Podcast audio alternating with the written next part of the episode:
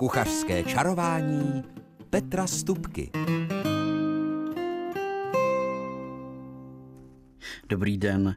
V úvodu, dá se říct, z brusu nového roku, kterému jsme přidali čísla 2024, vás vítá kuchařský čaroděj Petr Stupka.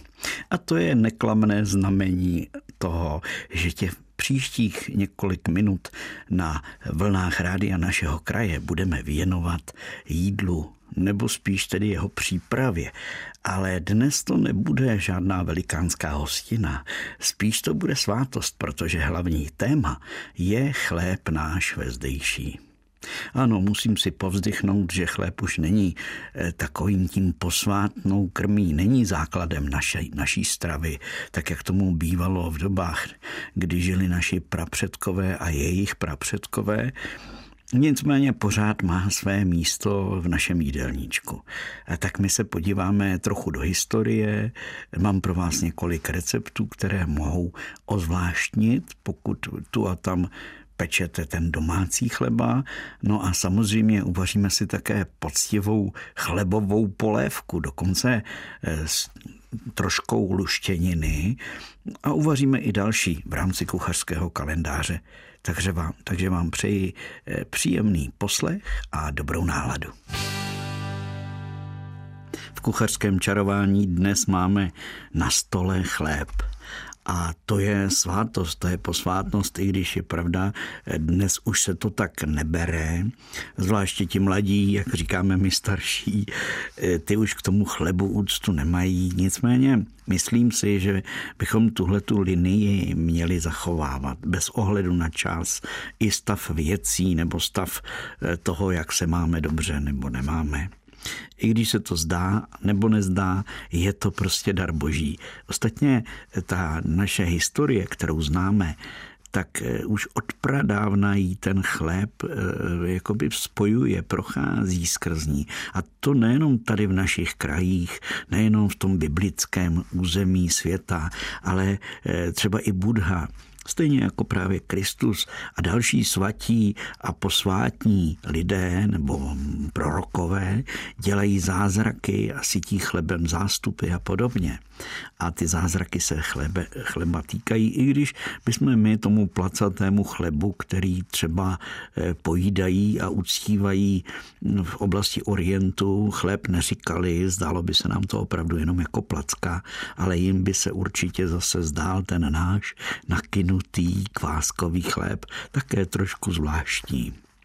Ale je dokázáno, že opravdu už od pradávna, kdy naši pra, pra, pra předkové sbírali zrnka eh, planě rostoucích trav, což bylo to budoucí obilí, a potom je zkusili roztloukat, protože oni se dají samozřejmě ještě, když jsou zasyrová, ale pak zjistili, že se dají skladovat, že se dají roztlouct na mouku, eh, rozmačkat a že se z toho dá upect placka, tak to je někde začátek toho historického chleba, ale nechci se hm, tolik babrat v historii. Ale je pravda, že eh, chléb je velice zásadní i pro rozvoj eh, jak, ať už těch dávných, nebo i těch minulých nebo současných civilizací. Protože když si podíváme na egyptské pyramidy, tak opravdu hlavním zdrojem energie pro ty tisíce lidí, který, kteří budovali ty neuvěřitelné stavby, byl právě chléb spolu s pivem, cibulí a česnekem. Opravdu to byl základ každodenní stravy těch eh, jednotlivých, jednoho každého stavitele pyramid eh, byl to, pleb, ne, byl to nekvašený chléb, nicméně bylo to semleté obilí, z pravidla tedy to byla pšenice, protože v tom údolí, řekněme toho Nilu, o kterém teď budeme mluvit, tak tam se pšenici dařilo. Takže to byl bílý chléb, takový podobný, jako se s ním můžeme setkat někde v oblasti středozemního moře i dnes. Ve starověkém Řecku a Římě eh, se chléb máčel ve vínu a vodě, protože oni pili vodu s mínem smíchanou dohromady. A také to byl vlastně základ stravy pro většinu lidí, eh, těch, těch z toho sprostého lidu, jak, jak, se, jak s oblivou říkám. A eh, ten chléb se připravoval na různých místech, samozřejmě různě, ale nebudu se v tím příliš zaobírat. Jenom je zajímavé, že třeba ta pšenice, o které jsem se zmínil, tak ta byla v oblasti toho středozemního moře. Eh, pokud se tady soustředím na Evropu. A tady v našich krajích eh, ten první chleba, který se tady eh, připravoval, tak ten nebyl ani žitný, ani pšeničný, ale je dokázáno, že byl z části z prosa, byl ovesný a také, také ječný, takže z ječmene to je jenom pro zajímavost, ale zase nebudu se v tom dál rozebírat, protože to záleželo pochopitelně na těch možnostech, který kdo kdy měl a ty severní země, ty už od pradávna dělali chléb ze žitné mouky a otrub. Jo, takže to, co bylo severně, ještě na tom severu Evropy. A dodnes se vlastně i v, to, v tom eh, Švédsku, Finsku a Norsku peče takový ten knekebrod, což je vlastně taková ta suchá, tvrdá placka právě ze žita a otrub, eh, která je, já osobně mám takový chléb velice rád. Takže to je jen takhle pro zajímavost. A z daleké Rusy a azijských končin se rozšířila potom tím příchodem Tatarů v Evropě také pohanka a běžně se právě z pohanky a prosa připravoval také chléb. No a byly také časy, kdy byla neúroda a velká nouze, tak a to vyprávěl i můj děda, že pamatuje, že byla taková bída, že se do chlebové mouky přidávaly semleté žaludy a je dokázáno, že dokonce přidávali i strouhanou kůru naši praprapředkové nebo utlučený, vysušený lišejník a nebo dokonce i slámu a seno a e, samozřejmě mleli se semínka lebedy, opence, také sušené kořeny rostlin. Prostě co bylo k mání, se do toho chleba semlelo, aby, aby prostě člověk e, nebo ta rodina, případně rod, ta vesnice, aby přežili. Ale zaplať pámu za to, tuhle, ten, tuhle tu nouzi my dnes nemáme. Dejme si teď písničku a po ní už se pustíme e, do, to, do té naší klasiky, do, tého, do toho našeho kvašeného, dobrého, poctivého chleba. Ještě než se pustíme do samotného domácího pečení chleba, které bylo vlastně eh, tradiční. A já si sám dodnes pamatuju, jak babička na samotě jednou do týdne, někdy i dvakrát do týdne, to nevím přesně, zadělávala připravovala chléb, celý ten rituál a pak ten chleba pekla v peci, která byla součástí té samoty, kam jsme jezdili a nám každému ještě upekla takový malý dalamánek a my jsme ještě horkýho drželi v rukách a těšili se, až se křupavě do něj zakousneme a až si užijem, byl si paný ještě mákem. Ale nechme vzpomínky. Eh, teď jenom taková malá osvěta, když půjdeme ten chleba koupit, což je asi častější mm, eh, případ, než když bychom si ho pekli, eh, tak často mnozí lidé naletí na takový ten marketing.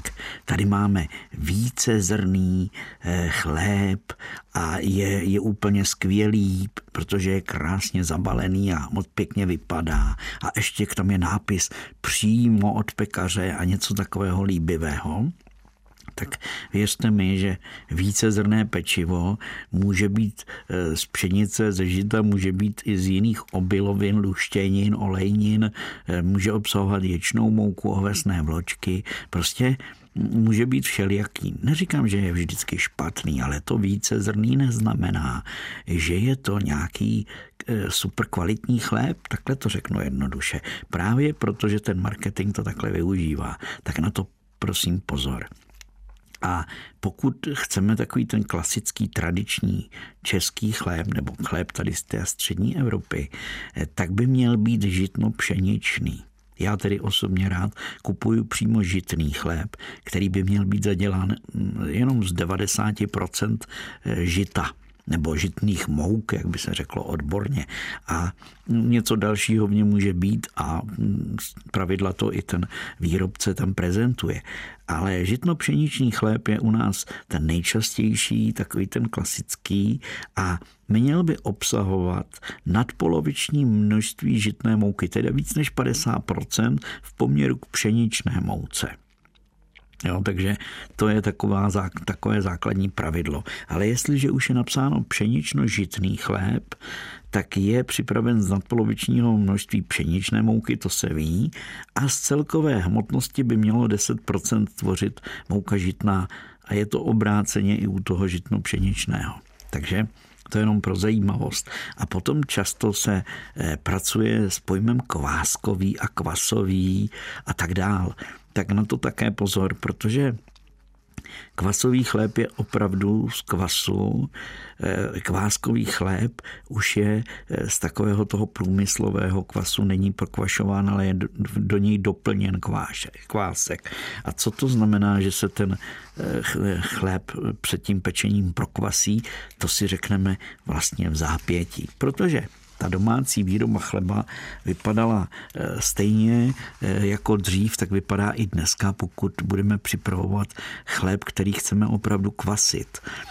To, eh, to, ta možnost je, že buď si udržujete kvásek, já zrovna jsem si teď uvědomil, že mám v lednici sklenici kvasu, který tam poměrně dlouho vydrží a který stačí potom, když do něj přidám, když ten kvas je živý, tak ho dám do pokojové teploty, přidám do něj trochu vody, ne horké, musí ta voda být jenom odražená, jak se říkalo, zase pokojová teplota a přidám do něj trošku žitné mouky. A mám takové řídké těstíčko a to nechám pěkně přikryté, já to ještě na vrchu zapráším tou žitnou moukou a nechám to stát a ono se mi to třeba do rána eh, ten kvas eh, rozjede. To znamená, že vzejde a zase spadne. No a do tohohle toho základního kvasu se potom přidává zase trochu tekutiny a trochu mouky a e, už udělám takové hustší než to základní řídké těstíčko, už udělám hustší a zase ten proces je stejný, přidá se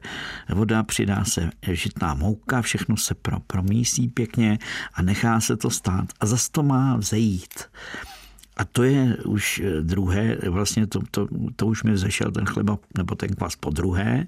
A teprve na potřetí nebo na počtvrté, i tak to může být, se vlastně do toho kvasu, do toho řídkého těsta, těstíčka přidá už eh, voda a větší množství té mouky, a tím vznikne zase měkké, eh, vláčné, ono to má, žito samotné je takové, jak říkám, lepidlo.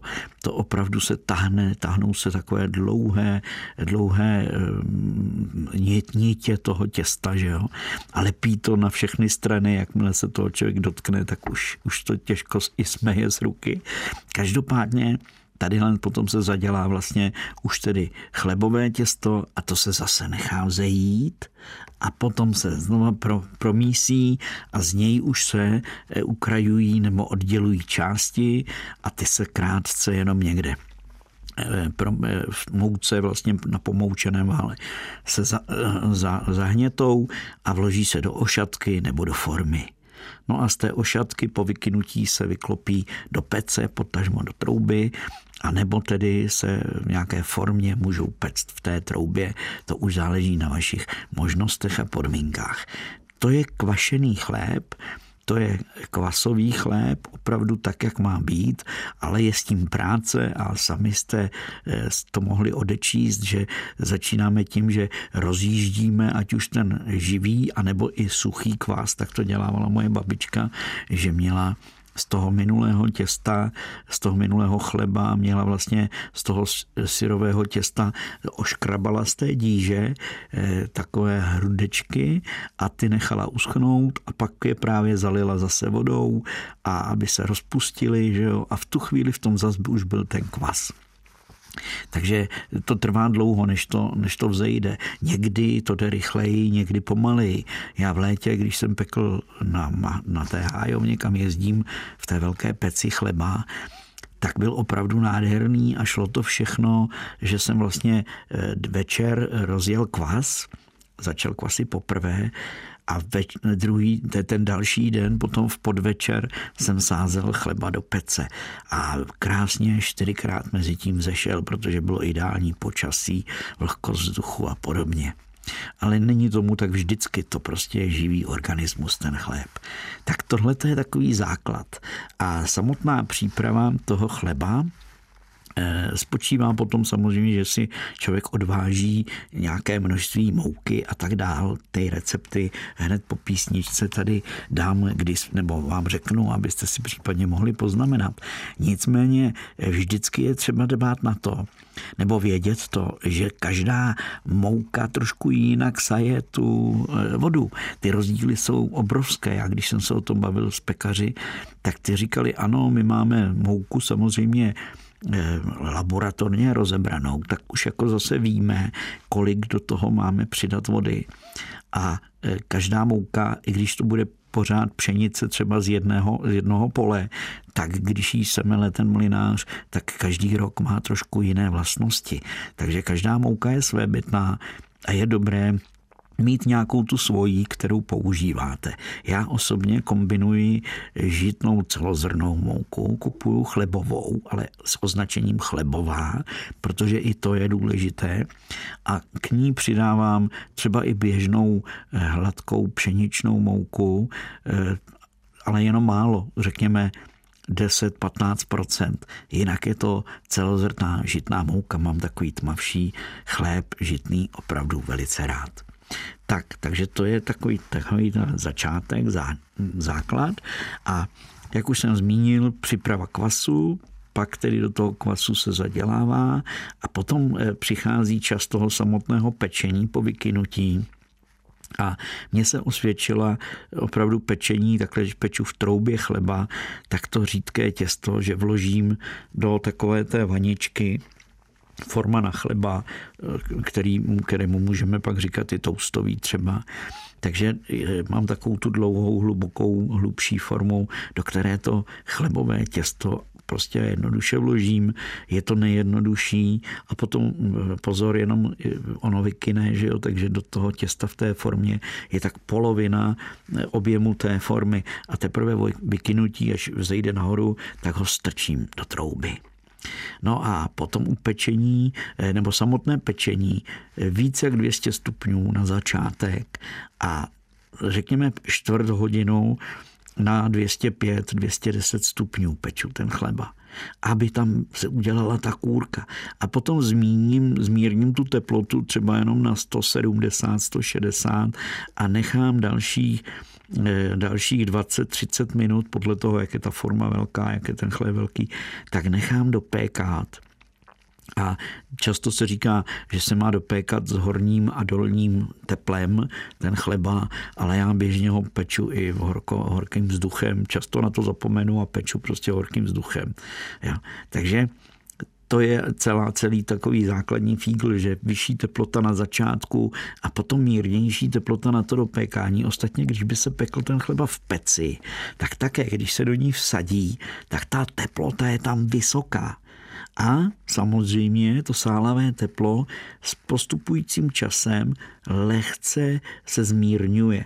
Jo, protože když tam nasázíte do té větší pece, vyhřáte eh, třeba 5-8 chlebů, tak ona se tím už sama o sobě lehce schladí, ale následně prostě přijde čas toho intenzivního pečení po dobu těch 15-20 minut. Chleba běžně, běžně tak 40, až, 40 minut až hodinu peču. No a eh, po upečení je dobrého na vrchu eh, trošku propíchnout, aby se odpařila vlhkost, která je uvnitř a eh, ten chleba se ne, jako neslil vevnitř, aby zůstal krásně kyprý a eh, zároveň se potírá troškou slané vody. Nemusí to být, ale je to takový zvyk, který třeba u pana Sobotoviče, když jsme spolu pekli chleba, je běžný. No a potom by se měl chleba zabalit do plátna, aby změkla trochu ta jeho tvrdá kůrka. Ale pozor, do plátna v žádném případě žádný mikroténový sáček nebo igeliťák, jak jsme zvyklí říkat. To by nebylo dobré, to by se všechno zapařilo a to by jsme se tomu chlebu opravdu doslova a do písmene tomu božímu daru bychom se pomstili a to by nebylo dobré. Eh, dobrý chleba se dá upec i v automatické pekárně a já mám po písničce pro vás hned několik receptů na chleba, který si doma můžete připravit. V kuchařském čarování, které je první v roce 24. Dnes eh, jsme především o chlebu a to ještě chvilku budeme, protože mám takový před sebou malý chlebový receptář, ve kterém je celá řada receptů, Ať už tady se podívám na klasickou vejrašku nebo celozrný špaldový, potažmo pohankový chléb nebo chléb s krupkami, bílý francouzský, italská fokáča, bavorský ořechový chléb a tak dál. Nevím, co dřív vybrat a e, určitě řeknu v zásadě nebo v základu řeknu eh, jednu důležitou informaci. Vždycky tam eh, to vychází tak, že na kilo mouky použijete přibližně nějakých 6 až 7 deci eh, vody. Jo, 0,7, 0,7 litru vody na jedno kilo mouky to je základní taková, taková pomůcka, když budu tvořit různé chleby jen tak podle své fantazie, což činím velice rád. A ten poslední jsem nazval selský a hned se k němu eh, dostanu, hned vám řeknu ten recept. Tak Eh, tu pravidlo dodržuji.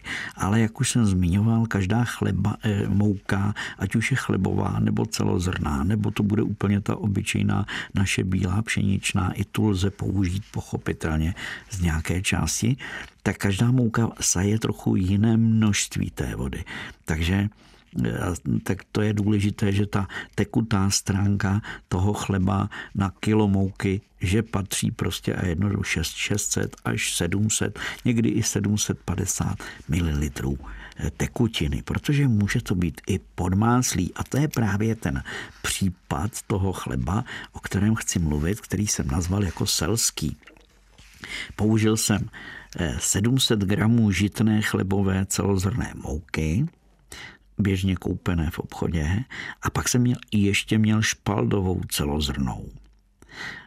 Té 300 gramů, aby to dělalo dohromady to kilo protože z toho máte potom, řekněme, necelé dvě kila zadělaného těsta, když do tomu přidáte ještě těch 700 gramů, nějaké, 700 ml nějaké tekutiny. A já jsem do tohohle toho eh, chleba pak ještě přidal 60, eh, přibližně 60 gramů rozpuštěného másla. Přidal jsem tam sůl, dal jsem i tak řekněme dvě lžičky cukru, a eh, přidal jsem tam podmáslí. Ale tu za, ten základ, ten začátek toho zadělání jako takového, na kvás jsem dal jednu kostičku droždí, řekněme 200 gramů té žitné chlebové mouky a vodu jsem tam dal tak půl litr. Ne všechnu, nebo tak polovinu té, těch, z těch sedmi deci. A potom vlastně eh, to droždí vám to nastartuje, to udělám večer a do rána je to třeba dát tenhle ten kvas do větší nádoby a do rána, pokud máte e, jako čerstvou dobrou chlebovou celozrnou mouku, tak do rána to droždí jakoby vzejde, normálně to vykvasí, ale časem tam ty e, kvasnice vyhynou a začne tam fungovat e, to kvašení chlebové, které způsobují bakterie, které jsou přímo v žitné, běžné žitné mouce. Takže Takhle se dá nastartovat ten kvas, i když ho nemáte doma někde v ledničce eh, v syrovém stavu, anebo v tom suchém stavu v podobě nějakých těch chlebových drobků.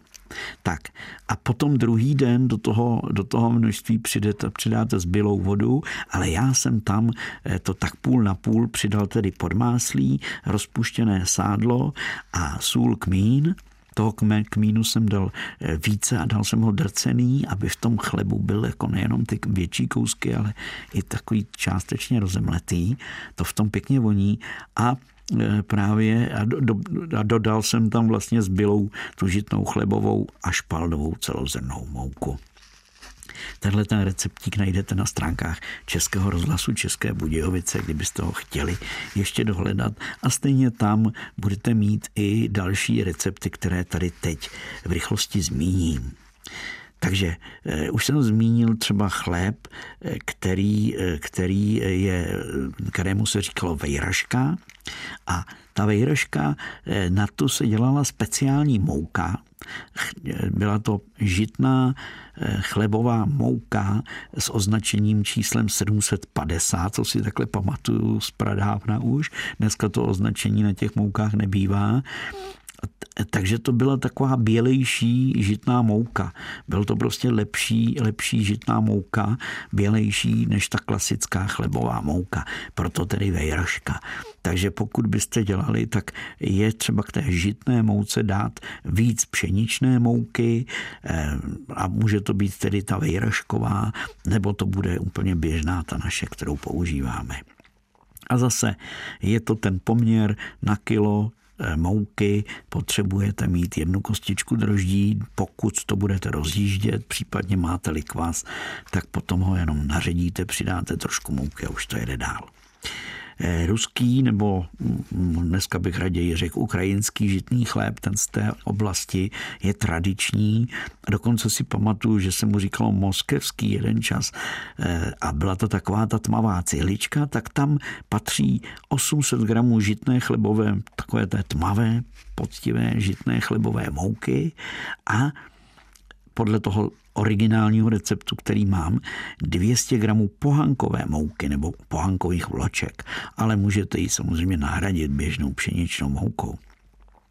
A do, téhleté, do, téhleté, do tohoto chleba se přidávala ještě eh, také zase lžíce cukru a také případně bylo-li k dispozici vepřové sádlo. Jo. Takže to je, to je ruský chléb nebo ukrajinský, lépe řečeno nebo raději řečeno. A e, velmi zajímavý je chléb, do kterého přidáte ovesné vločky. Já přidávám jemné ovesné vločky a používám zase 600 gramů, řekněme, té klasické pšeničné nebo žit, žit no, žitné chlebové mouky a do toho přidám maximálně tak těch 400 gramů jemných ovesných vloček. Jo. A tehle ten chléb je potom takový vláčný, protože já do něj přidávám ještě jogurt, to znamená dám, řekněme, 300 ml vody a 300 gramů jogurtu a zase 20 gramů soli a, a tak dále. Takže to jsem zapomněl říct, důležitá informace je, že na kilo mouky potřebujete dát do chleba, aby byl poctivý dobrý v, tom naš, v té naší chuti, jak jsme zvyklí, 20 gramů soli. A kolik dáte koření, většinou tedy kmínu, dává se také semletý koriandr a další, tak to už záleží opravdu jenom na vás, na vaší zkušenosti. No a kdybyste si chtěli upéct bílý francouzský chléb, tak tam se dává jedno kilo hladké pšeničné mouky. A chcete-li mít francouzský, tak je to dobré mít opravdu dovezenou mouku z Francie, protože je jiná než ta, než ta naše. No a k tomu podle originálního receptu, který jsem si přivez z Francie, patří 625 ml vlažné vody na kilo té pšeničné mouky, 30 gramů čerstvého droždí, může být 40, dvě lžíce cukru a 30 gramů mořské soli a plus mouku na pomoučení a tak. A takže tam se to dělá tak, že se to všechno zadělá na jednou z ze všeho se to naháže všechno do mašiny, tak mi to říkal ten pekář a nechá to vlastně potom v klidu, až to, až to vykyne. Není to kvašené, je to jenom kynuté těsto, ten francouzský a podobně, italská fokáč a tak dál a tak dál a tak dál. Já si myslím, že receptů máme, dnes jsem řekl, takovou tu základní inspiraci. Když budete zkoušet péct chleba, je to velice jednoduché, hlavně k němu mít už od začátku, od toho zadělání začátečního toho kvasu, rozmíchání, mít úctu. To je důležité.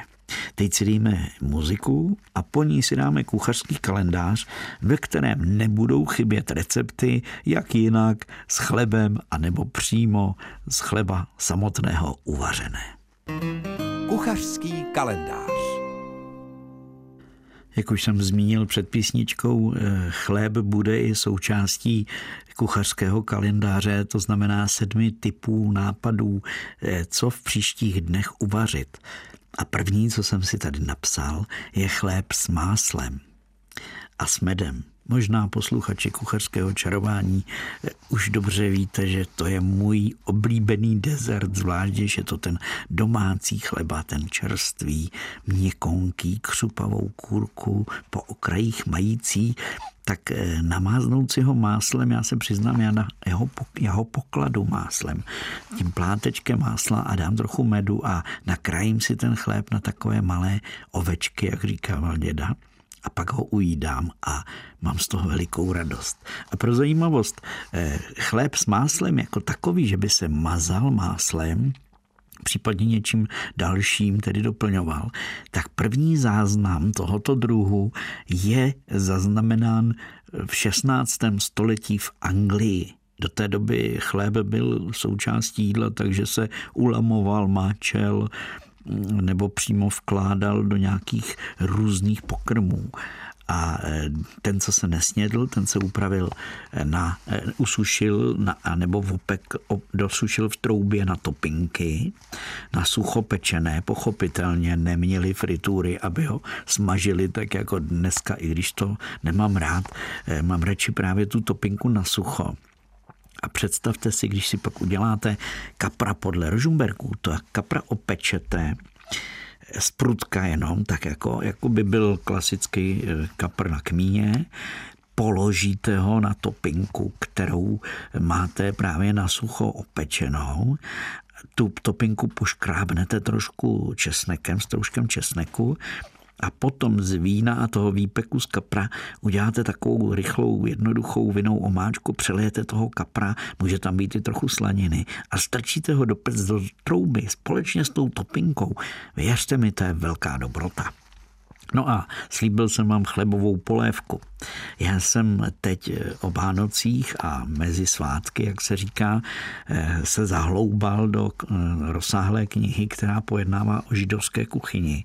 A tam jsem našel polévku, která je luštěninová, která se navíc vaří na začátku roku a je z červené tedy čočky, ale může být z jakékoliv jiné čočky a je zahuštěná strouhaným chlebem.